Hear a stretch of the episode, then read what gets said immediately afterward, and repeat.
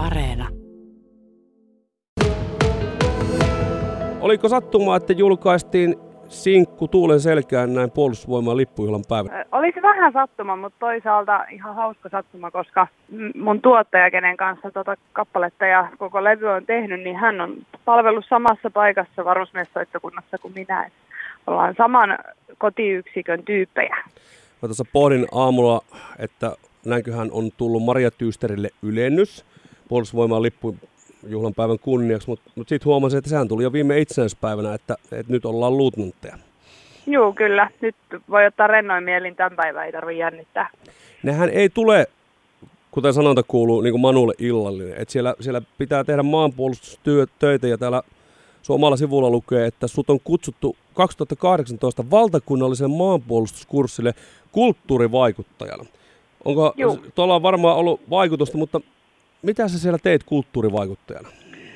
No siis se oli neljä viikkoa kestävä kurssi, jossa oli ö, tällaisia niin kuin päättäviä elimiä ja toimivia elimiä Suomesta. Meille opetettiin kokonaisvaltaista turvallisuutta Suomessa ja esimerkiksi toimintaa kriisitilanteissa, mikä tuli nyt sitten heti puolitoista vuotta myöhemmin, niin tuli sitten ihan todelliseksi, että mitä tapahtuu, kun valmiuslaki astuu voimaan ja näin. Et, et tuli silloin opeteltu jo sitä ja, ja lähinnä oli kulttuurivaikuttajana siellä sillä ajatuksella oppimassa, että mitä voi kulttuurin saralta tehdä silloin, kun tulee kriisitilanne tai joku vastaava.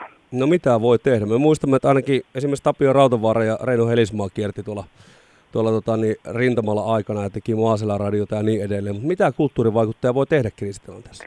No nimenomaan sitä henkilökohtaista resilienssiä, sitä kestävyyttä, kriisin kestävyyttä ihmisille ne olla lisäämässä. Et se on meidän tehtävä ennemmin olla se hengennostottaja ja, ja se mielen virkeänä pitämisen ja toivon antajana.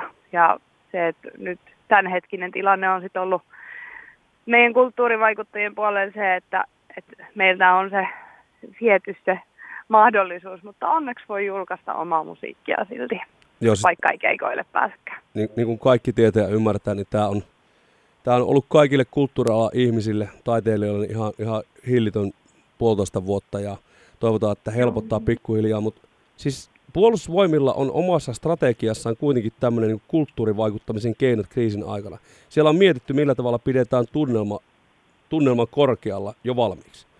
Kyllä, ja kyllä musiikki on ja taiteet on niin tosi vahvasti mukana siinä maanpuolustustyössä edelleen, että, että onhan meillä varusmies, ja anteeksi siis puolustusvoimilla on noita soittokuntia kuitenkin ympäri Suomea ja tekevät jatkuvasti sitä musiikkityötä ja viedään sillä myös sit, niin kuin Suomen historiaa ja kulttuurihistoriaa eteenpäin, että on se aika, on se aika mittava alue kuitenkin tuohon meidän historiaan liittyen.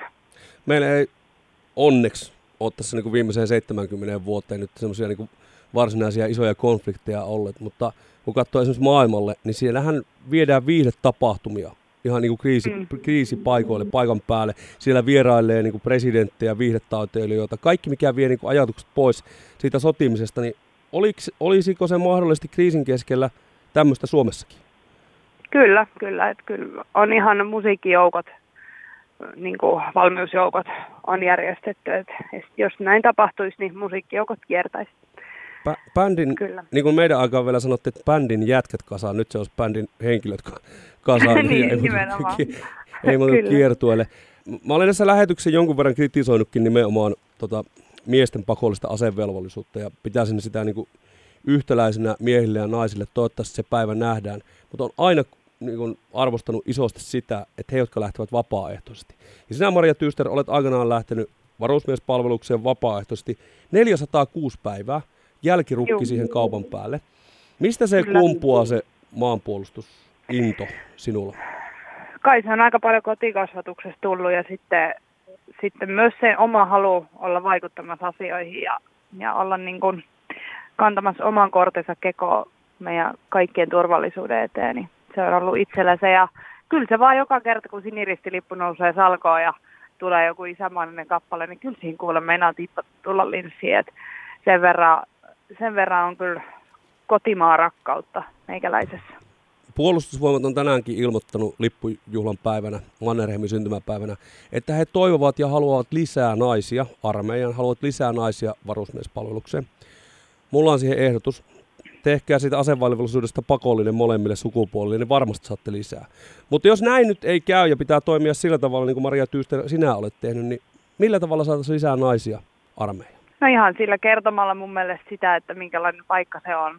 Että ennakkoluuloja voisi ainakin vähän hälventää. Että aika hyvin nykyään sitä tuodaan mediaa, että minkälaista se armeija on ja että siellä kyllä ihan hyvin pärjää. Ja, ja tota, se, että siellä on mielipiteet siitä, että naiset on armeijassa, niin ne on niin paljon, se on niin tuttua jo, että se ei ole mitenkään erikoista, että naisia siellä on, niin se, sitä voisi tuoda mun mielestä hyvin niin kuin lisää esille naisille ja sitä, että jos ei vaikka tiedä opiskelun opiskelupaikkaa, ei tiedä, että mihin haluaisi lähteä, niin siinä on hyvä semmoinen vuosi välissä, kun voi mennä miettimään, että mitä sitä haluaa, koska siellä oppii itsestä aika paljon ja, ja tota, oppii omista arvoista aika paljon, niin veikkaan, että siellä monella saattaa kirkastua se ajatus, että mihin haluaa jatkossa lähteä opiskelemaan.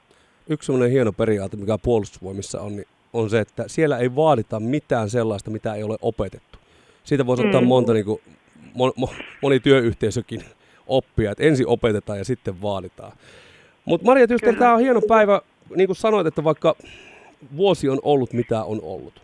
Siis nyt mä luulen, että tässä ei tarvitse varsinkaan tuon eilisen mielenilmauksen jälkeen kertoa, että siellä on niin kassa tyhjä ja, ja ihan, ihan hirveä vuosi ollut viihdetaiteilijoille. Niin musiikkia olet julkaissut. Tuulen selkä on tämä kappale, se oli taisit mainitakin, Toni Lauksen lauantai-tansseissa jo kertaalleen kuultu. Kohta kuunnellaan uudestaan ihan virallisen julkaisupäivän kunniaksi, niin Mm. Minkälainen koronavuosi tässä on takana ja, ja biisi saatu esille, niin kerro vähän syntyhistoriasta.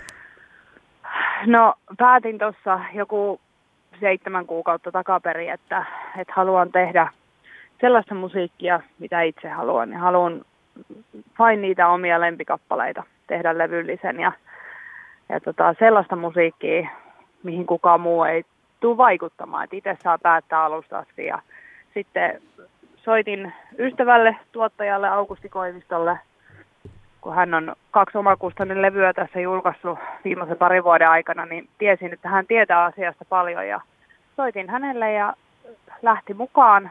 Ja meillä on niin samanlaiset ajatukset musiikki, ö, musiikkimaailmasta ja musiikin tekemisistä, että oli aika helppo tehdä hänen kanssaan töitä. Ja sitten lähdettiin tekemään ja aika nopeasti asiat syntyi, että nyt on mun osalta laulut jo laulettu levyyn, että muutamia soittoja sinne vielä tehdään ja, ja tämä kappale, mikä nyt ensimmäisen julkaistiin, niin on tosiaan Tullen selkään ja tämä on alun perin amerikkalainen kansanlaulu ihan tuolta 1800-1900-luvun vaihteesta, tämä on oikeasti tosi vanha kappale.